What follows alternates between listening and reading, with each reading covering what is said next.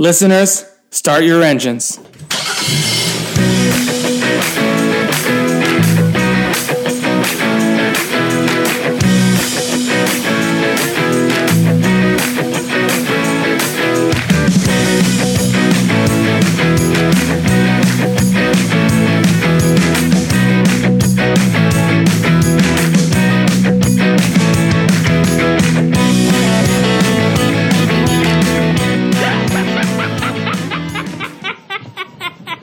Think about it, aren't all these Chucky movies family films?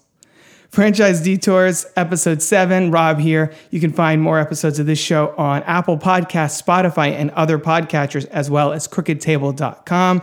On this episode, Matt film critic and co host of the Certified Forgotten podcast, horror aficionado, if you will, and noted uh, Bride of Chucky fanatic, joins us to talk about that movie sequel, 2004's Seed of Chucky. But does this movie successfully build on where Bride of Chucky took the franchise, taking such a, a drastic shift from the Andy and Chucky story and, sh- and moving it over to Chucky and Tiffany? Does this one successfully build on it or crash and burn? Let's get into it and find out. Welcome to Franchise Detours, where we believe no movie series travels in a straight line. This episode, we're continuing our adventures with Chucky and Tiffany with Seed of Chucky from 2004, written and directed by Don Mancini, which we'll get into. And I'm honored to welcome to the show Matt Donato. Welcome to the podcast. Thank you for having me. I am so excited to talk Seed of Chucky out of all the Chucky movies we could be talking about. And just let's get weird. Yeah, exactly. Exactly. So tell people a little bit about who you are. You're a big horror guy with your own podcast. So, so tell them all about that.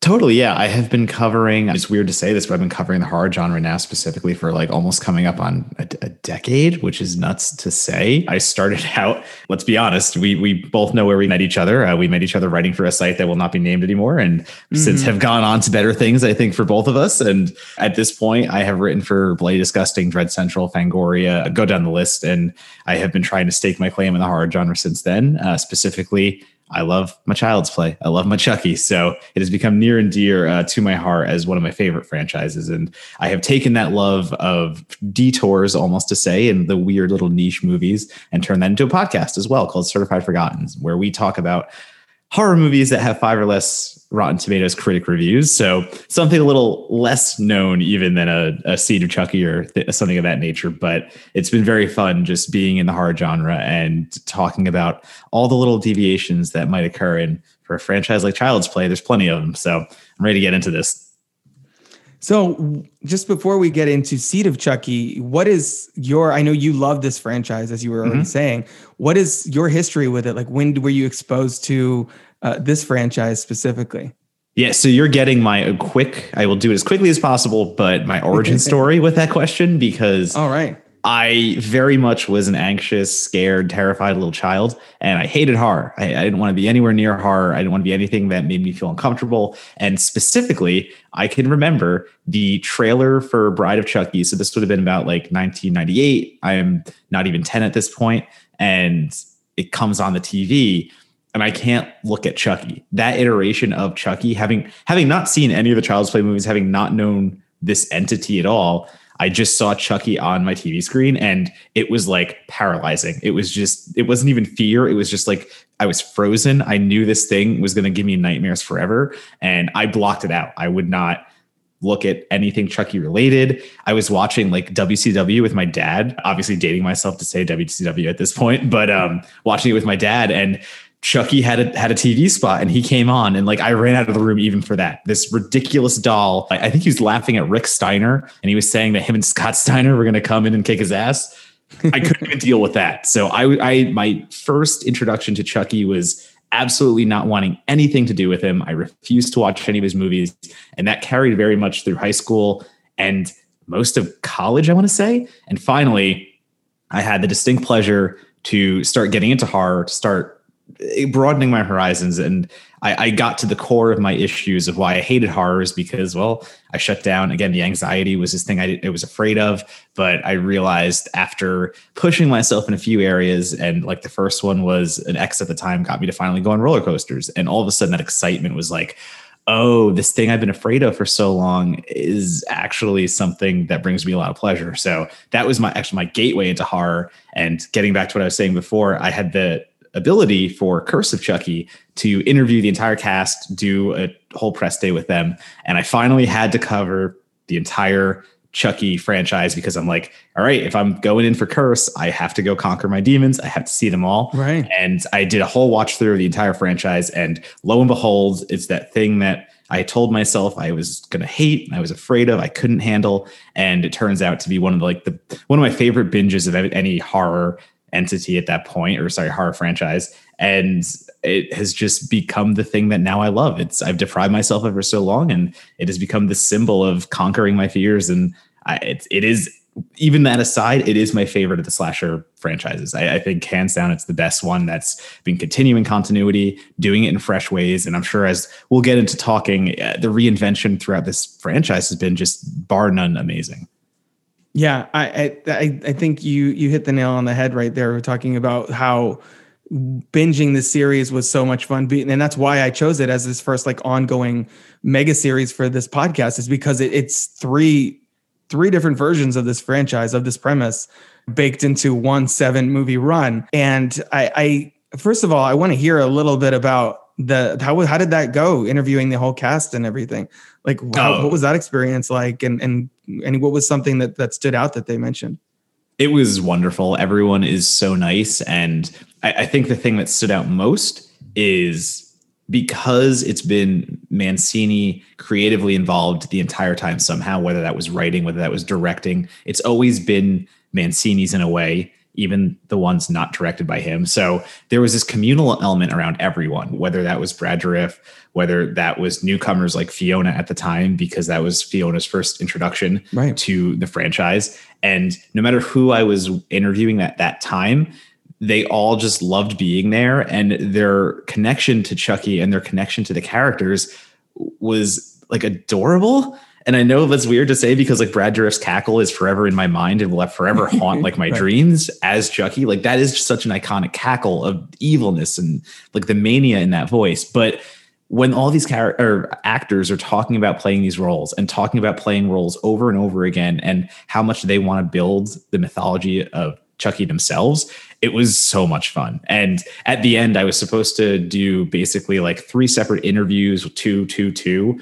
And it turned out it was Alex Vincent, Don, and Brad. And then at the same time, they're like, wait, bring all the girls in here. Like, you're not doing a separate. It's like the end of the day. We want to have a big group interview. So I was the only one that got to interview all of them at the same time. So you're just sitting in that room and you're just going, this will never be replicated. I, I, can I will never be able to relive this moment. And again, so nice. Every one of them. Don has been I like I say this very happily and luckily. Like Don has been very nice throughout the years. Just I've supported Chucky and we became a little friendly doing that. And no, like we don't nice. go out for beers every week or anything like that. But Don has been very nice, like reaching out on DMs every now and then. So very much this is a franchise built on love, and you can feel that throughout all the creators and participants.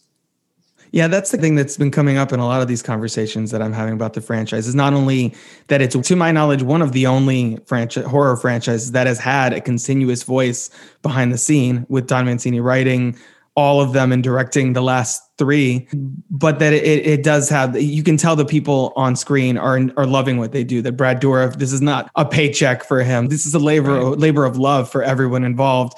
And going to your experience with Bride as a child, I wonder how much of that has to do with the fact that that was the first one where he has that like really mangled, stitched up face. I think that makes his him look that much more horrific. Yeah, his Frankenstein look is yeah. Bart. It is just the scariest of the iterations. He's very, very playful, almost in a way. And the first three, as you've said, in the sense that Bride is where he really becomes horrific. That is where Chucky gets his scowl, gets everything. And I think the puppeteering just got a little better too. So you're able to play with the leather stitching, or sorry, plastic leather stitching. And you're able to play with all these elements, but also make him just so scary. And I, I, I definitely agree with you. Maybe if I went backwards and had I seen Child's Play first, might have been a little different, but there is still something terrifying about i can picture specific shots in the first child's play when you have the very burnt up and melting chucky that is such a grotesque figure at that point. I think that Sure. would have been very much a turn off. And even some of his more menacing faces, where sure he's not all stitched up yet, but just the way they're able to articulate his eyes and articulate like the facial expressions of when he's like smirking, but it's still that snide, evil, I'm gonna kill you smirk. Still, still not okay with me. Still, still doesn't pass the test. so Bride of Chucky was obviously a huge shift for the for the franchise. I know you have particularly a lot of love for Bride of Chucky. So before we get into Seed, which picks up literally with the, the last one teased this movie pretty directly, what what is it about Bride of Chucky that stands out to you? And then we'll and then we'll talk about how Seed builds on that. Yes, Bride is you watch it and it is definitely wanting to be the bride of Frankenstein for this franchise. It's not hiding that. It very much its intentions are out there, but this is the first time I think that Mancini really finds his voice and he finds something in Chucky where we've had three previous movies that are playing more straightforward horror but the more Chucky's throwing one liners in, the more Chucky's having fun, the more the audience is being receptive to that. So, Bride, very much to me, is a creator saying, All right, we know what the audiences are loving more and more in this. We also know that three, at least in my opinion, is the low end of the franchise. So, it's losing a little steam. You're just putting Chucky in a new situation. He's just doing the same thing where he's killing people over and over again. So, how do we inject some new energy into this? And their answer being Jennifer Tilly is one of the most iconic shifts in any franchise ever. Putting Jennifer Tilly in this franchise was the crank moment of Jason Statham putting the cables to his tongue and just like jolting himself with electric uh, electricity from the battery. And that that is what that was for Child's Play because you bring in Jennifer Tilly, the dynamic completely shifts. Don Mancini, I, I think I've interviewed him about Bride specifically for Sci-Fi Wire when it was still doing that stuff. And what he really let out is the fact that Bride of Chucky is the most he felt comfortable writing because he was allowing himself to open up as as now an out uh, gay man in the horror industry. So he just felt more comfortable writing that, and you can see it because it is such a confident movie in its jokes. It's such a confident movie in the way that it takes the Chucky you know and flips you off and says, I'm going to do the Chucky I really want to be out there and I'm going to have fun with it. But also, Tiff is the balance. Tiff is this beautiful balance where he's no longer just a serial killer. That is a romantic comedy through the lens of a slasher film. And again, yeah. just incredibly black humor, incredibly, it knows what it wants to be and it's making fun of itself while also having so much fun doing so. This is the movie where Chucky gets lucky and Tiff and Chucky are having sex after killing someone. And there's jokes about being rubber. Like, how is that the best movie of the franchise? Well, it is. I, I'm sorry, it is. yeah, no, it, and it it just completely drops the Andy side of things, and this is something that I'll get into later on this on subsequent episodes. But it, it what it does is the first three are the are the Andy story. This is the Chucky and Tiffany story, and then it shifts to Nica, and then trying to loop everything back around, which is what I think Cult pulls off in a remarkable fashion. But I think for what you were saying with Tilly coming in and re-energizing this franchise, it makes me think like I'm not a huge fan of this franchise particularly particularly anymore. But when Dwayne Johnson came into Fast Five and he's like, "All right, we're changing the game for Fast and Furious now," it, this this is whole thing is leveling up, and I feel like it was that seismic shift for these for these movies. Yeah, the level up is exactly what you're talking about, and the magnitude of the Rock. I want to say Jennifer Tilly brings that magnitude, and sure, it was '98 at the time. You could say whatever about her popularity now, but I'm I still I'm obsessed with Jennifer Tilly and the credit that she has and the repertoire that she had at the time specifically to bring her in and to play that role was just mm-hmm. genius level. It, it honest genius level, and anyone else doing it. I'm sure there are plenty of other takes out there that would have been phenomenal. This is the one time where I will say I would never want that role to be recast. I, I think Don Mancini nailed it on the head by and this casting department as an extension of Don Mancini, but bringing Tilly in was the ace up any franchise's sleeve. And there's a reason that I think that relationship has become so iconic. It's not anymore just Chucky. It's Chucky and Tiff. They're synonymous mm-hmm. now. And that redefinition is 100% a credit to both Brad Dourif and Jennifer Tilly because the way Dourif and Tilly riff off one another as they are doing the whole homemaker thing in Bride of Chucky and figuring out the relationship and how they're turned against one another by just baking cookies and throwing dishes and things of that nature that might set people off in a regular relationship. My God, I, I don't know how that anyone pulled it off. This is so, I know it's 98, but this is like aughts horror so aggressively and it's so good. It's just really that ushering in of. I, I said this once, and I'm going to say it again. I think Scream does the meta humor in a way that say that Scream walked so Bride of Chucky can run, and I really nice. stand by that. I really stand by that statement. I really do think uh, Bride Chucky's kind of again to say level up. I, I want to use that word again.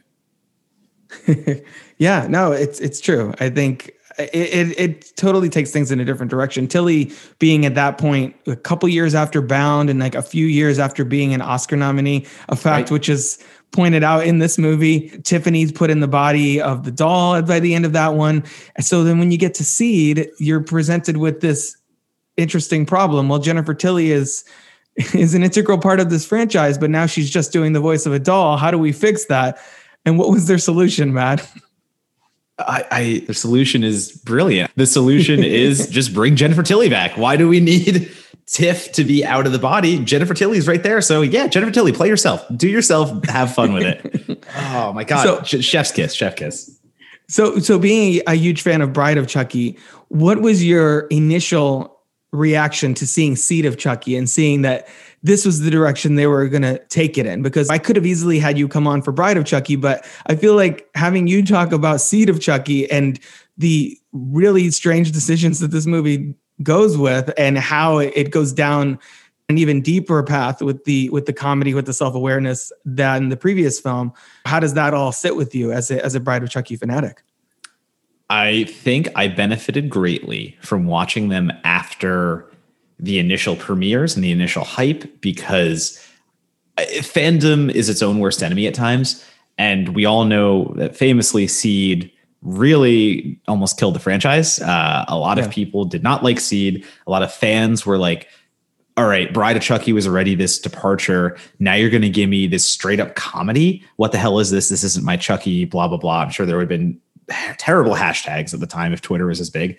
But having watched the entire franchise basically in a row and having done it really removed from when things came out and what the immediate reaction was, I kind of liked Seed watching it as a continuation and watching it knowing full well of who Mancini has become as a creator and having the history with it. I could I could disassociate. I didn't have to have things happening in real time. I had the history. I came into it going like, all right, I'm just going to watch this completely new to me. I know what people have said, but I don't really care what people have said because this is well after the fact that 2004 you mentioned is when Seed comes out. So I'm not watching this until the, the early 2010s.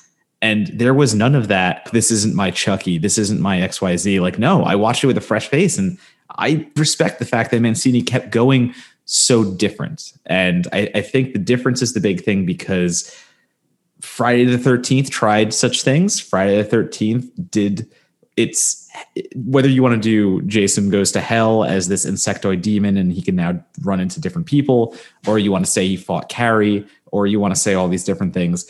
Those Jason X too come, comes to mind. Yep, Jason X, Jason goes to space. So you have a franchise there that people know, love, and tries different things. But I think they were just throwing things in a wall versus going right back to the community aspect, Mancini had a plan this entire time. Mancini is involved step by step. Mancini is putting the roadmap out. And as I'm watching Bride, as I'm watching Seed, I know it's going somewhere. And I know that it's all tethered somehow. And as, as audacious as that might be, because uh, Seed of Chucky is nothing but a Hollywood satire. You're making fun of so many different celebrities in there. You're making fun of so many different tropes. And it, it's very much satire as it is a horror film. But I knew it. I knew it was going somewhere. And again, as a bride lover, I don't think Seed is all that off base from what we get from horror in that respect. Uh, horror can be funny. Horror can be what you didn't have previously. And in all honesty, if we had the Child's Play franchise that just did one, two, three, and then four, five, six are the same damn thing, way less mm-hmm. interested. I, I want to see you try something crazy. 100%. And if that means having a child now and how that works in your trifecta of serial slashers, sure. Yeah, no, I, if it, if that's what this franchise was, I wouldn't have picked this franchise to talk about on this podcast because that's I I, I could have easily gone with the like what is it 10 halloween movies or wherever we're at like there a lot of them feel interchangeable to me. So it's this franchise every entry feels unique and, and distinctive. And whether that works or whether it doesn't like i feel like like you were saying this was a lot of fans jumping off points where if someone was to say that this franchise jumped the shark this is where they would point to. And i think that i understand that argument but it's also it's it's not boring. Like it's not never boring. It's very interesting and it's very like creative and out there. And in a certain respect it's continuing a lot of the traditions of bride of chucky. Bride of chucky is is a an homage as we were saying to bride of frankenstein. What happens after like a, a bride movie in those old universal monster movies? You had a son of dracula. You had you had like the yeah. offspring that that that picks off from there. So doing seed of chucky i think does feel like a natural progression in that regard yeah, and just to say of the larger franchise too, and how in tune the larger franchise is with the necessity to evolve. The very next Chucky we get after this is so different because we go back to the gothic horror. So I feel like Mancini very much wanted to play around in this world.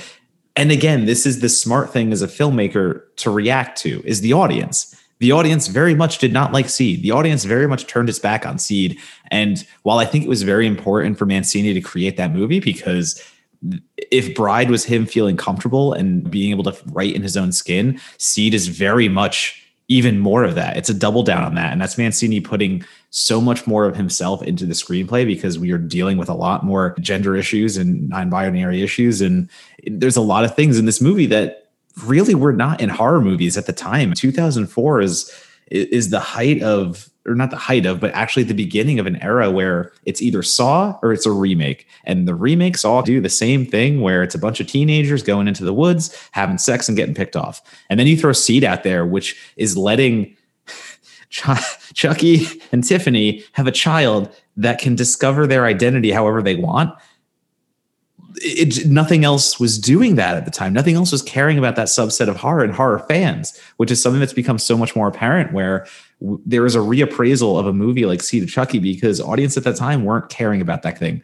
Oh, what is this weirdo stuff? Like that's the response to it. But we're years separated now, and people who actually can understand what's going on and dissect the film on that level and actually have a connection to the thematic elements that deeply it's it was ahead of its time. It's so weird to say that about a movie where Chucky jerks off to a Fangoria, but it literally was ahead of its time. yeah, no, I, I I think that the the gender identity you know theme, I think that was probably part of what turned off some mainstream moviegoers. I think the the comedy, the self parodying, like the Britney Spears thing, I think stands out most egregiously yeah. to me.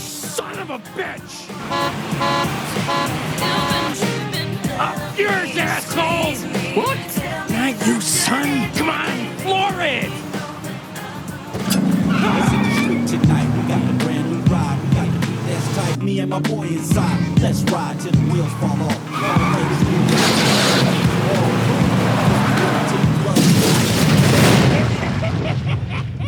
Oops, I did it again.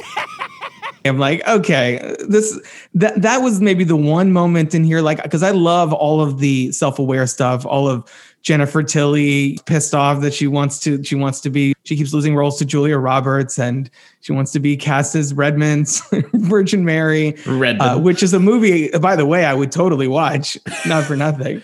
if I that came to together, see, my God, I would love to see Redman presents the Virgin Mary, starring uh, Oscar nominee uh, Jennifer Tilly. So Hollywood should make that happen. Maybe Don Mancini can can fit that in between uh, seasons of the Chucky show that's happening this fall. But I love all the self aware, all the Hollywood stuff. But I feel like things like the Britney Spears thing might have felt a little too scary movie at the time. Yeah, and I wonder if if uh, part of me is is really trying to decipher where the line is of what Mancini really felt like what he wanted to do because it's something that was important to him especially as as a gay man I think the gender identity thing was definitely something he wanted to explore but some I wonder how much of that was him trying to react to what was happening in the genre around him and uh, how he reacted to the backlash to this movie and how that shifted his perspective going into Curse.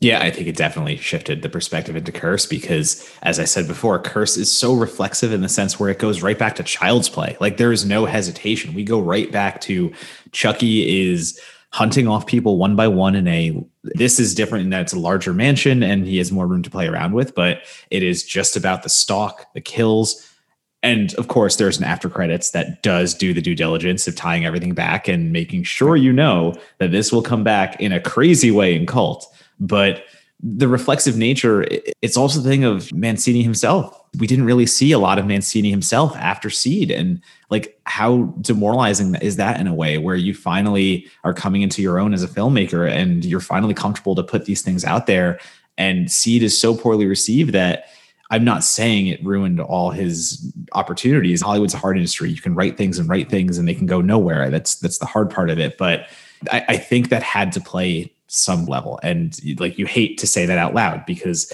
like that sucks. It, it sucks the fact that when Don Mancini was finally feeling most himself as a filmmaker, that's when Hollywood started turning away more. Yeah, and this and this is his directorial debut. So this is the first time. I think I agree with what you're saying. I think this is pretty much purely his vision. This is him just coming up with like what let's see i'm giving the reins here. What do i want to say in this franchise that i haven't gotten a chance to? How far can i lean in the direction of bride and then and see how the fans react? And then in the subsequent two movies he's dialing that back but where it ends at the end of cult i feel like he he meets himself in the middle. There's there is a, also a saving grace to the end of cult and where the franchise is right now that doesn't abandon the elements of Bride and Seed, with the exception of Glenn and Glenda, which I would definitely want to touch on that in a, in a minute here. But I, I think he finds a way to split the difference by the end of the franchise. Yeah, and are we allowed to say because it's beautiful the way he ties it back? Is, is this something we're allowed to spoil or no? Sure, let's go. yeah, it. the moment when okay, let me let me make sure I get this right, just to make sure I do this. But the moment when Charles Lee Ray, now in the body of Nica, who is played by Fiona Dourif, mm-hmm. makes out with Jennifer Tilly, who is now still Tiff at this point, because that's always been canon pretty much since that the end of Seed, is just like how did like your mind does this moment where it can't recognize what's happening, but somehow Mancini has worked the cogs in your head to start turning again and actually process what's going on and make you think, holy crap, he pulled this off. Like, like there's no way any of that should work. There's no way that sentence yeah. should even be uttered, but we get there. And again, creative vision, sole creative vision. And you look at a franchise like Scream and why I think it's so beloved is because you have one sole navigator getting you exactly where you want to go. And it it really it really takes the entire franchise for what it is. And I say that in the sense that Don Mancini is the franchise. Wes Craven is the franchise at that point. And anyone else, as much as they might do a really good iteration of it, it's not going to be the same continuation. It just can't be. So when cult happens and you realize that this entire crazy franchise has really been benefited so greatly by Don Mancini and that guiding light. It's just you can't compare it. There's no comparison. Yeah, any other franchise would have dropped half of these elements at that point. And I think that's right. going from this movie and the way this ends with Jennifer Tilly, uh, Tiffany posing as Jennifer Tilly with Glenn and Glenda uh, in human bodies, and Chucky obviously still lurking out there. Going from that to Curse, I watched Curse without any foreknowledge. I think I actually I hadn't even seen Seed when I watched Curse. So I, there was a couple I had missed. So when I watched Curse of Chucky, I was watching it completely blind, like un, unsure how this was going to relate to the previous movies. And and the trick that that movie pulls on you, which I'll get into in the next episode more deeply, is that it almost starts where it could be a re- reboot. They they yeah. they cover. He's got the paint over his stitches you don't see there's no hint of of any of the other characters from this movie or the previous four. So you go into curse not knowing like it's it's refreshes itself but then like when the water recedes, you're you see that oh everything is still everything is still in place. Tiffany's still a part of it. Like everything else is still is still canon and, and recognized as such. And I feel like any other franchise would have been like, all right, let's back to the drawing board. Let's let's take it back to basics and pretend none of this other ever happened. So I give him props for reacting to seed and obviously the way it was very divisive, but re- refusing to scrub it from the continuity. Yeah, and I think there are instances where another filmmaker can benefit a franchise greatly. And I bring in uh, Evil Dead 2013 because I, I think Evil Dead 2013 and Curse of Chucky have a lot of similarities in the sense that I know Evil Dead 2013 was billed as a remake. As we know, very early in the movie, all of a sudden we see the character Mia sitting on Ash's Delta. So that throws that the window. And mm-hmm. you, exactly like you're saying with Curse of Chucky, we get the movie that very much feels like a reboot. We get the movie that very much feels its own. It's a standalone. You don't need any of those other characters. But by the end of it, you're so excited to see how it's going to tie into the larger universe. And Curse was very much that for me. Curse was very much going back to really those scary, senseless moments. And there's a, just a moment where a female character walks into the attic and we see her looking at the Chucky doll that we know is going to come alive. And that was that first real scare for me that brought me back to the early child's plays. And I, the again the reflexive nature not to beat that in, over the head but the reflexive nature of don mancini knowing you want that stuff back and knowing you want those kills back but still having the forward sight to be like i'm not done with tiff though. I'll give you guys what you want but like tiff is coming back and it's only going to get weirder.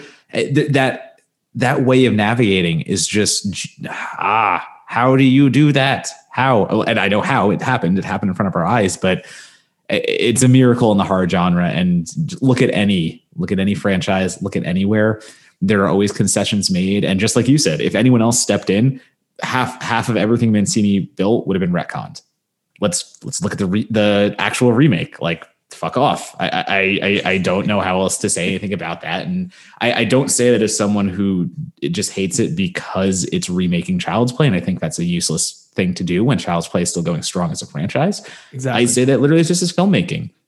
Going the tech route did nothing for me. Going the way of a new voice where I thought Mark Hamill did a good job. It just really didn't ever scare me in any sense. And trading puppetry for a lot of CGI. That was that was the big thing that killed me there. You have a remake of a Child's Play movie, and listen, the puppetry don't always look perfect in these movies, but as, I say over and over again, practical always wins over CGI. So Chucky always felt like Chucky. In the remake, you very much have some scenes where Chucky goes full CGI. There is there is no practical anywhere, and you just have the little little animated Chucky run, run around like it was Ready Player One, and that just took me out of it completely. So I, I feel like the the franchise that is going strong under Mancini's reign knows exactly what it wants to be. It's not going to make those concessions where it comes to practical and things of those nature. I think there are there are some CGI things we can talk about in Seed of Chucky, which I, I do think are a little uh, comical looking back on them. But the core effects are always going to be practical and just another thing that having someone under quality control, just having that one voice, that one person saying, no, this is always going to be Chucky that's that's where it needs to be. I feel like we should just get into the, the visual effects part of it now too, because this obviously did not do particularly well at the box office at 17 no. domestic, 25 worldwide. Yep. And its budget was essentially half of Bride of Chucky's 25. So what what moments in this movie that are you referring to when you talk about CG and and what works and what doesn't work? Because it feels like a very different looking movie than anything we've seen before. And obviously that's coming from Mancini's first time behind the camera. Yeah, there are a lot of really strange moments of CGI. Mm-hmm where I, one sticks out vividly. You're in the attic and the scene begins, and it's Chucky and Tiff talking to Glenn Glenda, and they're just coming together as a family. So it's nothing but a a shot where they want to show you the whole attic from a long view, and it's going to pan in on the family talking. And there's a spider web, and it's meant to be like really close to the camera, but the spider's web is very clearly CGI. And then you have the spider, which looks like worse than PlayStation graphics, and you're going, okay, this is an interesting thing to do when we've already used a tarantula in uh, Bride of Chucky. But in any case, like that was a weird moment of CGI. And then the, for lack of a better word, the baster that is filled with the titular seed. Yeah. it- when it, it is coming out, like there's a little droplet that comes out and it's so clearly CGI. So it's the weirdest moments that they use CGI for because there are a lot of really good kills in here. The kills are good. You have Redman's guts spilling on the floor. You have Yeah, wow, which is which is probably the most graphic in the film, I would Right. say. Right, exactly. But you also had John Waters who gets acid face and part of it's CGI, but it still comes back with the practical. So you still have the practical application afterwards. So as long as the kills are there and they're gruesome, and it opens with a beautiful beheading of the actual effects supervisor, which is hilarious, but playing playing a part in the movie. Well, But- it, it opens with the Halloween style fake out of Right, Glenn sorry. dream Yep. sequence. Yep, that is very true, and and you do get some cool uh, first person shots there because you're looking through Glenn Glenda's eyes, and the death there again is is practical, and somebody falling off a banister and the second story into the lobby. It's great, but yeah, obviously jump in and whenever you, whatever you want to say on the CGI because I think you might have noticed it too, but it's just the odd notes to me that were CGI and like lesser budget, totally understand it, but it did look very different. It did look very different from any seed or any Chucky movie I think to this point. Yeah, I think Glenn Glenda using martial arts on Chucky towards the end was another one that really stuck out to That me. is Where I was like, "Why is this in here again?" Because I I do like the the made in Japan gag and the fact that he obviously speaks some Japanese and God, and uses it throughout the course of the movie. I do think that's pretty funny. But I feel like have tr- having a, a like martial arts moment in this movie was a little a little bit much in a movie where a lot of things are a little bit much. It just felt out of place, and I think maybe the CG was probably part of that. Yeah, the the double backflip, triple triple backflip Right. over Chucky. Yeah, that was uh Yeah. Listen, it was a choice, but it really went full bore into the fact that you are going to see a Chucky movie that well, number one, it ain't really that much about Chucky this time. And don't get me wrong, it is. I, saying that out loud is sounds a little crazy, but this Right. is very much Glenn Glenda's journey. This is very much a family trying to figure out who they are and parents trying to let their kid be who they want to be, but at the same time torn between I want you to be the killer boy that I, I want. I, I see the potential in you. You're you're the best killer that I've ever raised in a sense, and so much potential. So that is one side of what Glenn should be in Chucky's eyes, and then you have Tiff being like, "No, you're going to be my little girl," and it, that is what the story is about. And then there's just death and destruction on the outside of it. I, I think too, this movie retains an element of Tiffany's character that is really lacking in the subsequent two, mostly because we don't get as much of her. It's not really from her perspective anymore. It's more Nica and then Nica and Andy in Cult. But it's it's like the the sentimental side of Tiffany that that is so at the forefront in the previous movie to the point that she realizes that they belong dead, as she says, quoting Bride of Frankenstein. I think that element it, it- that continues here. I think it helps to it helps to escalate the dynamic between her and Chucky and, and contrast that. But I, I like what you were saying about Glenn Glenda, this really being their their story, their film. They're the new characters in this, obviously, and it's it, it's telling to me, and I, I that we never see them again after this movie. It, it opens up with Glenn Glenda and that dream sequence that I said with the, the little girl, almost like it's a tradi- more of a traditional child's play movie. Like this is almost going to be Glenn Glenda's Andy initially. It all boils down to the gender identity theme. What is it? Obviously, we're not really qualified to explore this per se, but what do you think Don Mancini was? What do you think he, he was including that that element for? What do you think he was trying to say about gender dysphoria and all of that in in the context of this killer doll movie? I, I think it, it's such to say this out loud. I keep using that phrase to say it out loud. Well, crazy, it's seed of. See, exactly. the most batshit crazy of of the franchise. So yeah, it's. I described this movie to my wife the other day after we were watching it for this podcast, and uh, she, she was like jaw on the floor the whole time. I'm like, yeah, that's an it's in an actual movie. Let me. Look, I'm only halfway through. Let me continue. So I, I understand.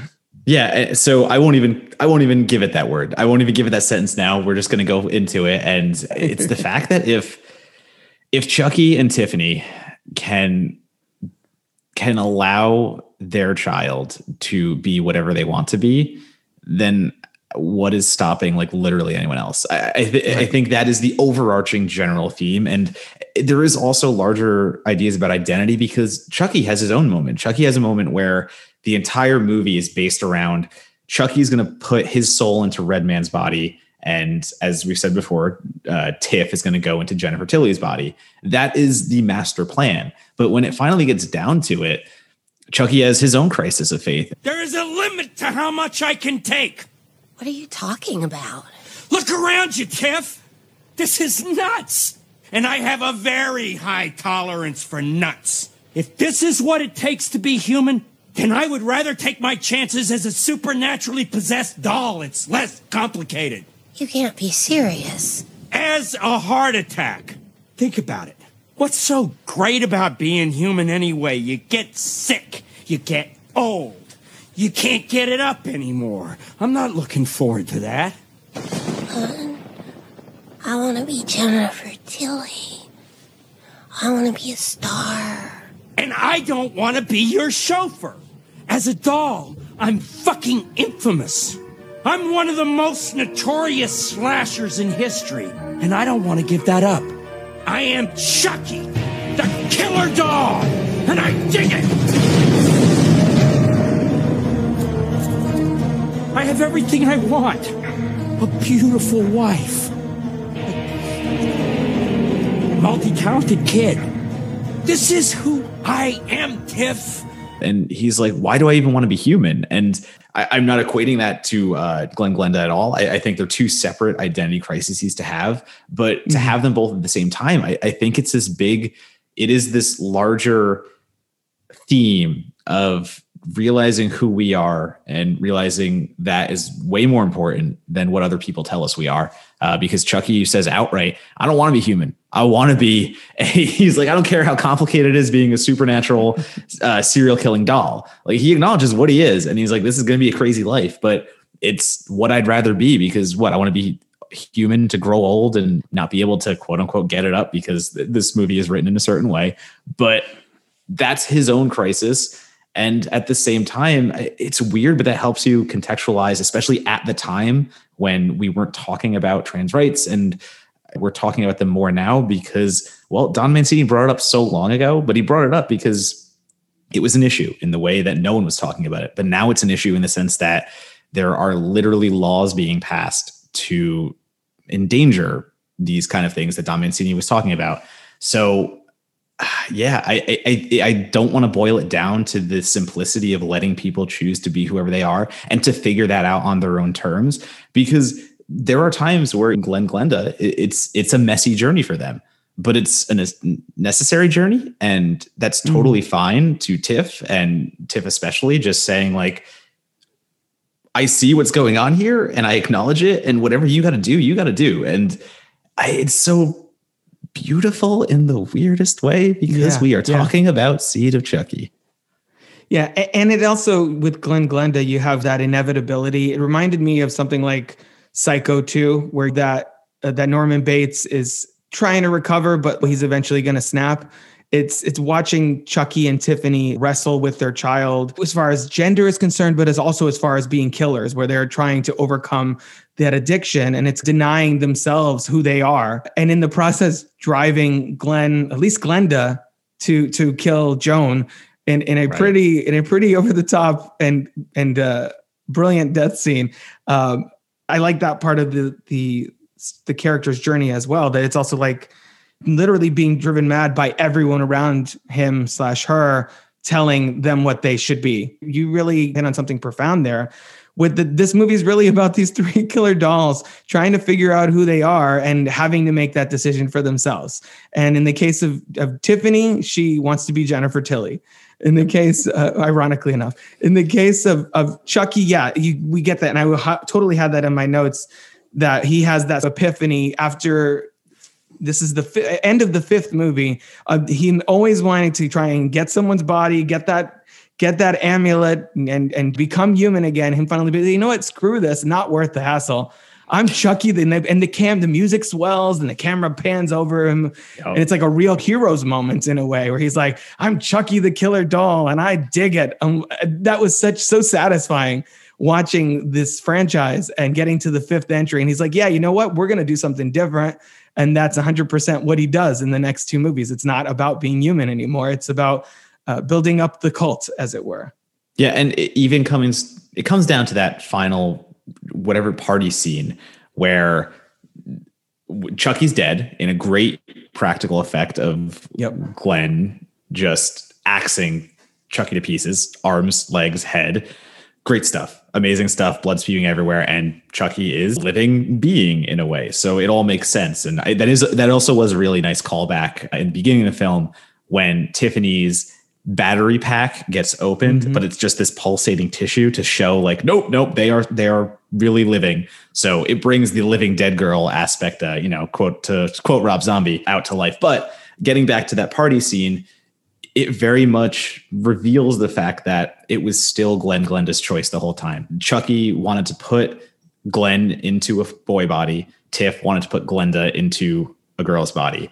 And Glenn Glenda ultimately is given the choice. And having that driven home is the biggest part of the movie at the end, where it might get a little weird and you're trying to figure out what's happening with the two human kids birthed from Jennifer Tilly. How is that all going to shake out? And again, spoiler alert, they're never around again. Maybe they'll come back in the TV show. Who knows? But at least to note that, well, at the end, it wasn't either Tiff or Chucky's choice. They didn't force their child to go into a body. That was the child saying, This is where I'm going. This is where I feel best represented. And this is what I want to do.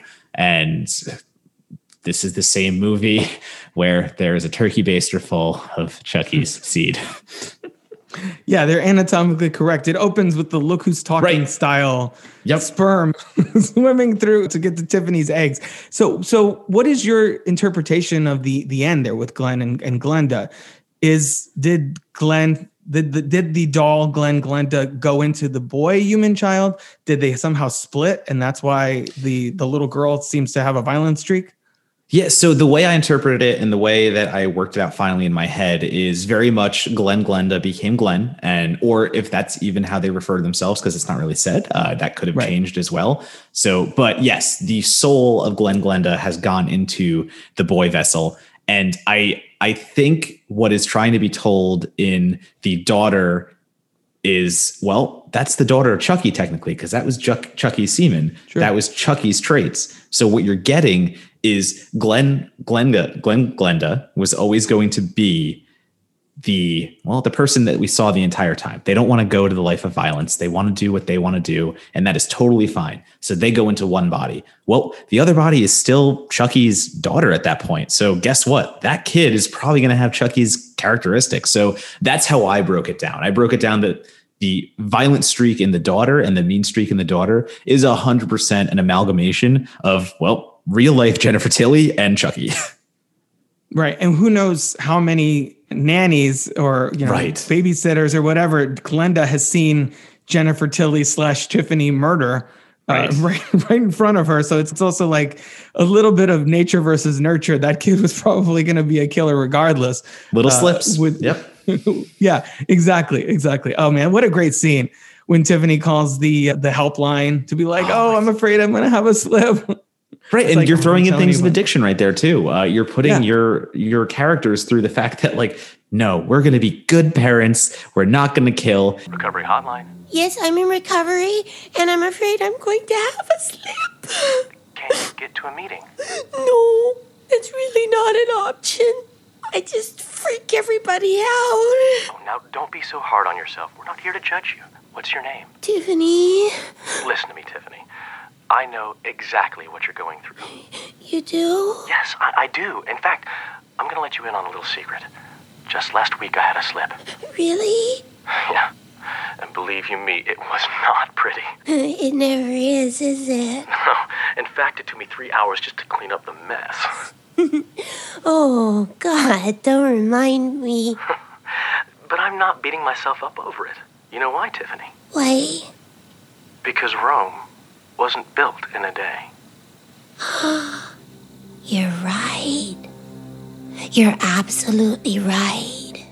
And again, I'm sure that turned a lot of people off because that's dumb. These are killers. Of course, like they're just going to kill the whole time. Why are they trying to reform? Well, because they have a child and that child clearly does not want to go the path that they're on. So all of a sudden parental instincts come in. And it is so complicated because it is a slasher film and it is very much it is a child's play movie. So you go in with certain expectations, but the fact that they're not met does not mean it's a bad movie.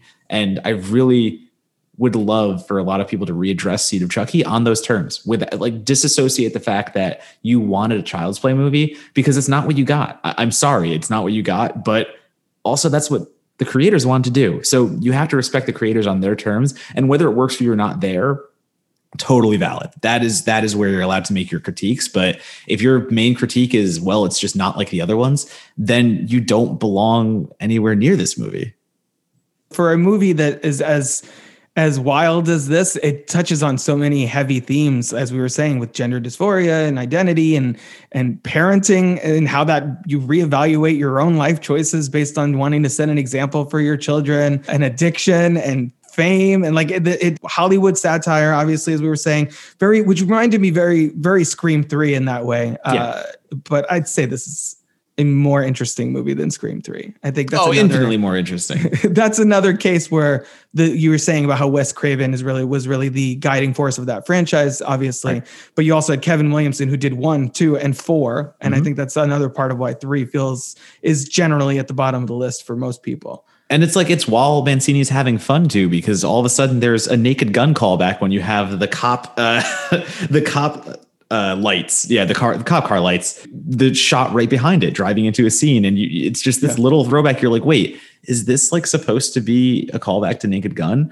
Or a friend actually pointed out that the death of John Waters is very Phantom of the Opera, and maybe not the way we've seen That's on true. screen, but so That's like true. just having that right there, you have these two instances where it's still Mancini not only just loving the genre but loving movies and I, listen i might have to ask him if that was really a naked gun reference but i very much thought it was because why else would you put the camera right behind the lights and have it go for that long but still there is so much more than just being the scary movie. And not to say there were good ones not to say there weren't bad ones that, that is such a mixed genre but those simply just want to spoof where these are all additions to a chucky movie. And i'm totally understanding if people didn't like it for that reason because yeah it could be a turnoff. I i very much fell out of that sense of scary movie humor when all of a sudden it became these terrible knockoffs like superhero movie and stan helsing and right. too many too many to count. But in a seed of chucky movie I, I think they're interesting because you're having chucky explore these things. You're not just trying to spoof for a joke. You're having chucky do it and you're having chucky discover these things for the first time and react to them and whether that's saying oops i did it again after he killed britney spears accidentally or not accidentally but when he shouldn't have been killing or whether that's him finding out how hard it is to be a father that's a good point. That's a good point. And the, while we're on the topic of callbacks, I, we have to throw out a few other ones here. Bride of Chucky opens with a whole bunch of horror iconography. Yeah essentially. And my theory is that Bride of Chucky is the one that really canonizes this character and puts him in that echelon. As right. we were saying, if they had just done four, five, six with the exact same template, it would have been like direct to video like leprechaun style it wouldn't it wouldn't be as interesting or have as as interested of a, a fan base as it does now and in this one we get a lot a lot more of those kinds of things we have the the scene with glenn Glenda or Shitface, I guess at the time. Shitface. Uh, with, the with the fly on his hand, and and he's like being very peaceful with it. Again, obviously psycho reference. There's a, a Frankenstein mannequin, I think, or or some mask in the effects room there when that guy gets decapitated. Obviously, all the Jennifer Tilly stuff, which at this point, I'll she's a rock star in this movie, so I will take any excuse to give Jennifer Tilly more FaceTime in this franchise and then we get during the uh, her doing making amends she calls the the first of three cops that she that she whose throat she slits in this franchise and tr- calls her up to try and uh, apologize and we get a, a reference back to Martha Stewart, who's Tiffany's idol apparently in the previous film, who here is supposedly getting executed. And obviously, there's the the Chucky Shining reference where he's yep. just like, I can't think of a thing to say. So that they weave those in, in in a very reverential way that I think, for the most part, work within the context of this this iteration of the franchise. Is is so I, that's where I stand on it too.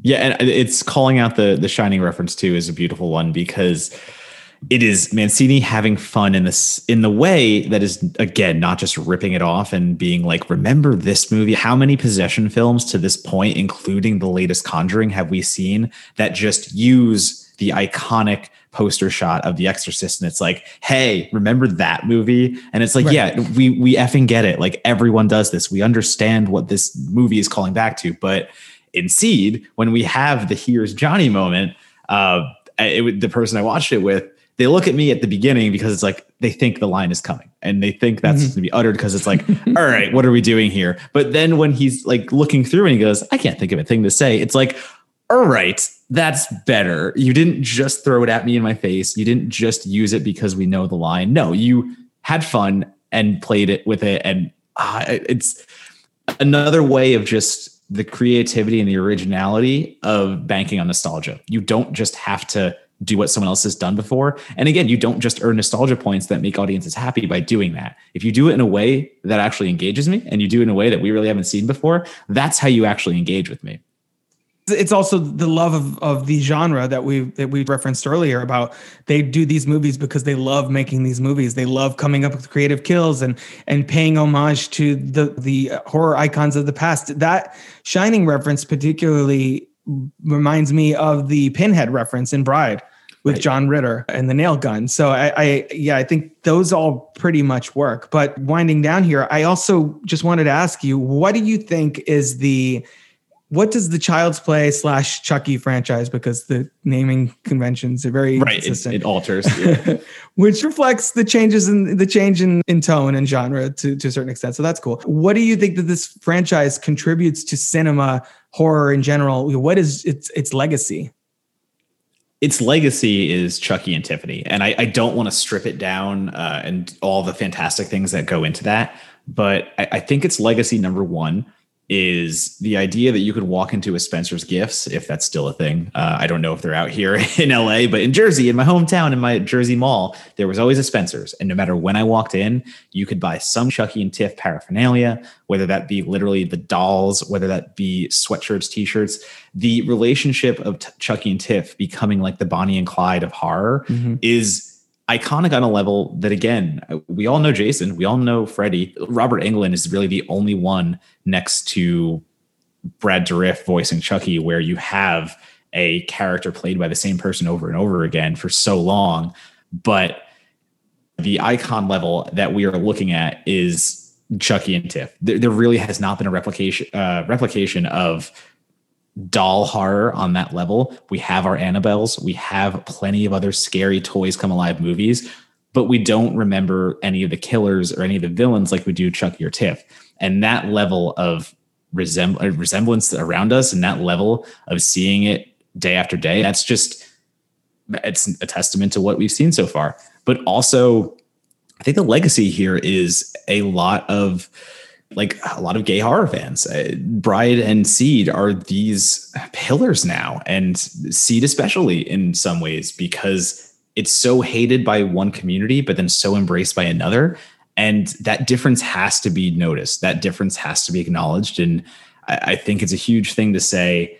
Don Mancini is finally getting the credit he deserves for making the movie for the people he made it for. So, if you're talking about a legacy, uh, the reassessment of Seed of Chucky alone, I think Bride is always more easily accessible because it's it is what it is. It's the Bride of Frankenstein, as we said before. It's the Universal Monster throwback, but it's done with Chucky's sense of humor, and it's done with this aughts horror industrial rock soundtrack. So it's always going to live in a moment, but that moment is just so rad that it's always going to endure. Where Seed is very much uh, living in its own moment, and it, it seems confused at times, and it seems like it's reaching at times. But that movie was made for an audience in mind, and I don't think the horror genre appreciators in 2004 were exactly the people that the movie was made for. And now that the horror genre has expanded its acceptance, we'll say, and expand the way that fans are now way more comfortable with going into horror and being part of it who may not have felt comfortable in 2004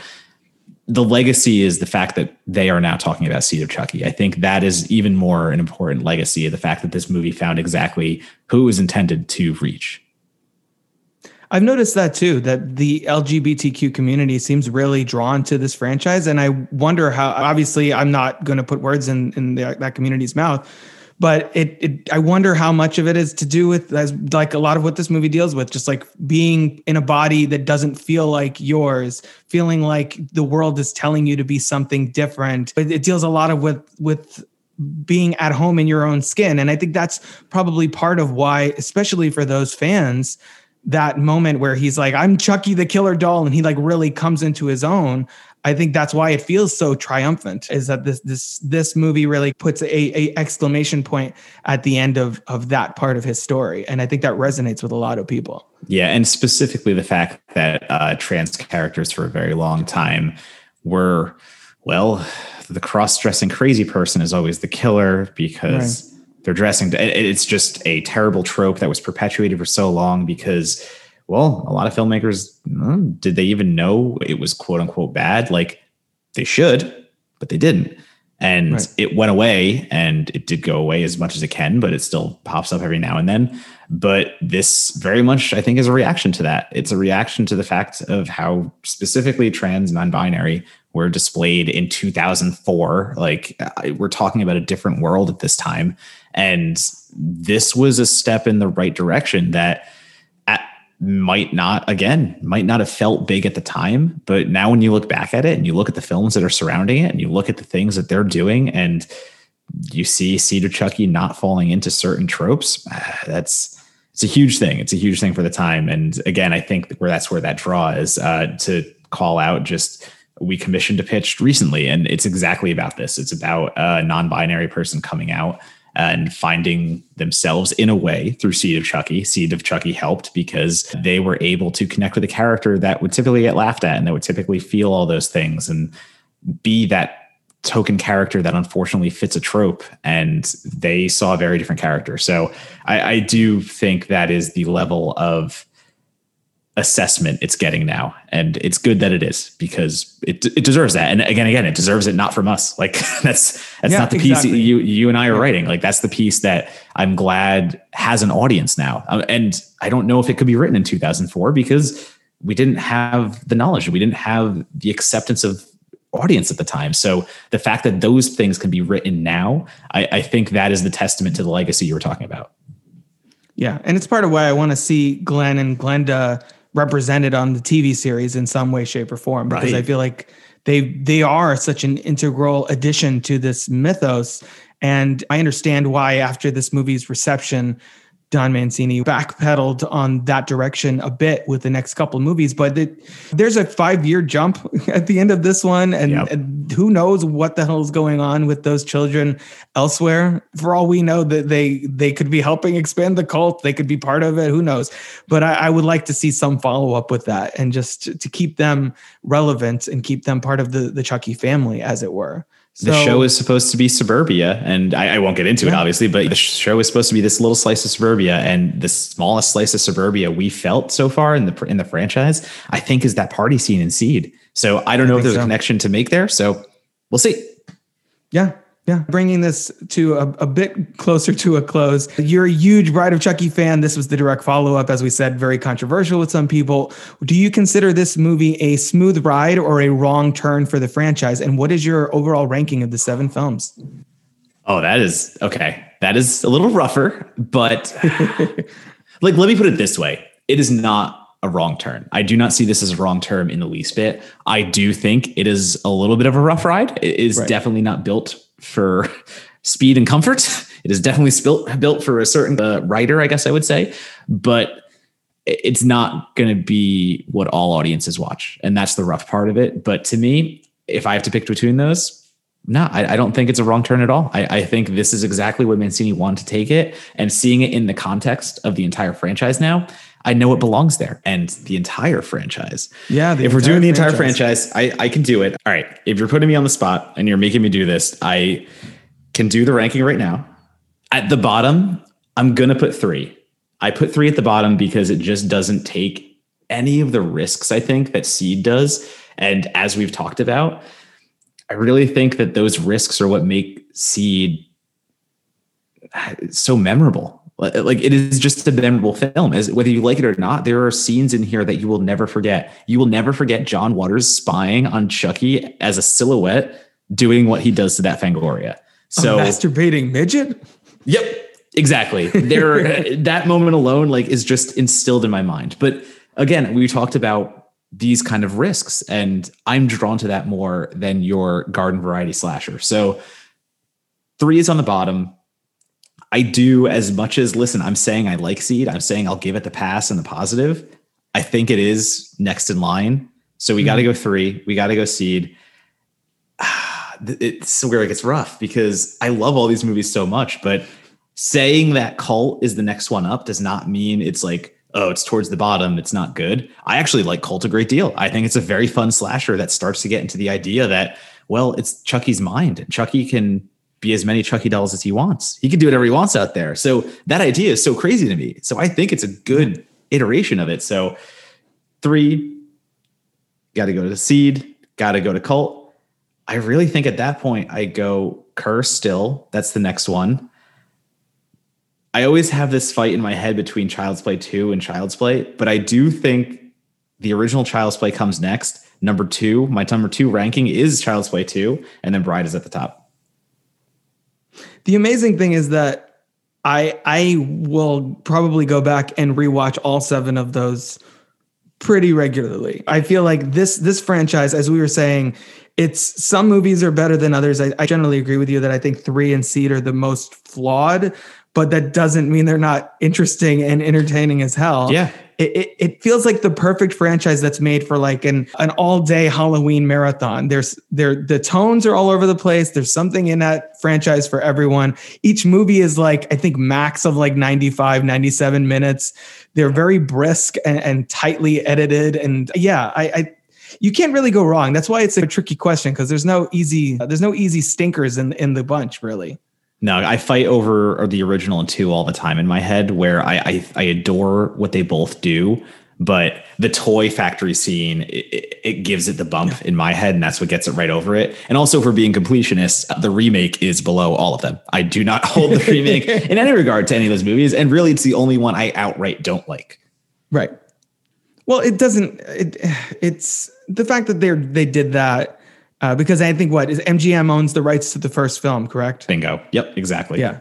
Yeah. So they so they, they can, do whatever, do whatever they want. They, exactly. Exactly. Well, they don't have Tiffany, so we have that in our on our in our side at least. I don't no, they don't. They don't have Tiffany in Jennifer Tilly's body, or yeah, exactly Charles Lee Ray, voiced by Brad Dourif, in his daughter's body, who is playing that, the character. It's like doing a remake. If if they if the last one they made was Seed, or or three, then maybe I can understand. I'm Like, okay, yeah. you want to dust off the property, that's fine. But the guy who created the franchise is still on the franchise. There are still people like us that talk about it on a regular basis that watch these movies. Why would you do that? I ranted in so many bars after that happened because I would just get drunk and just start screaming like Don Mancini's still making his run of Child's Play. Why are we getting a remake? And everyone's like, "Leave! What are you doing?" and I'm like, "I don't care."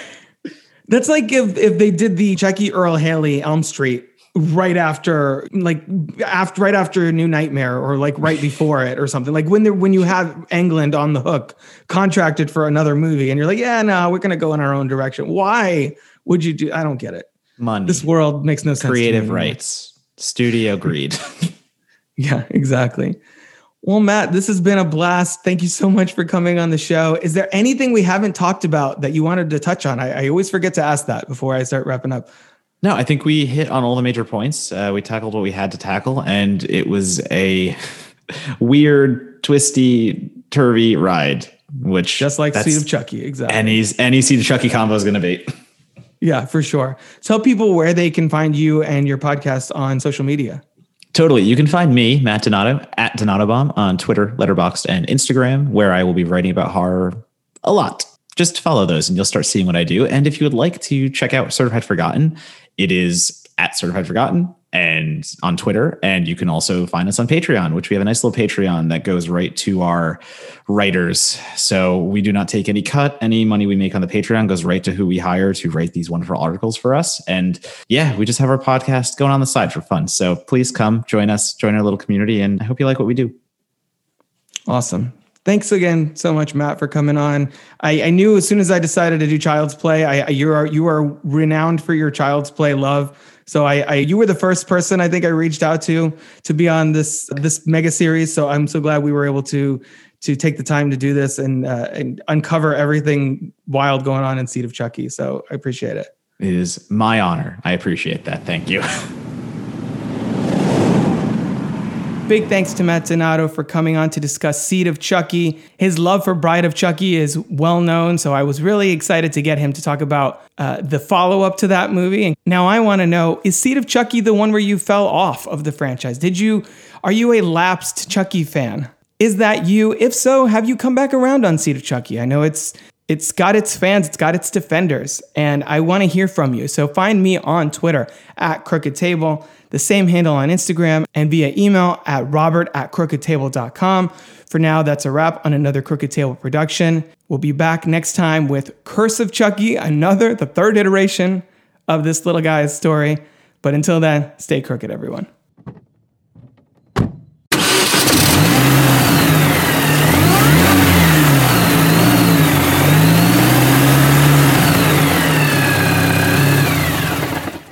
This has been a production of CrookedTable.com. All rights reserved. That's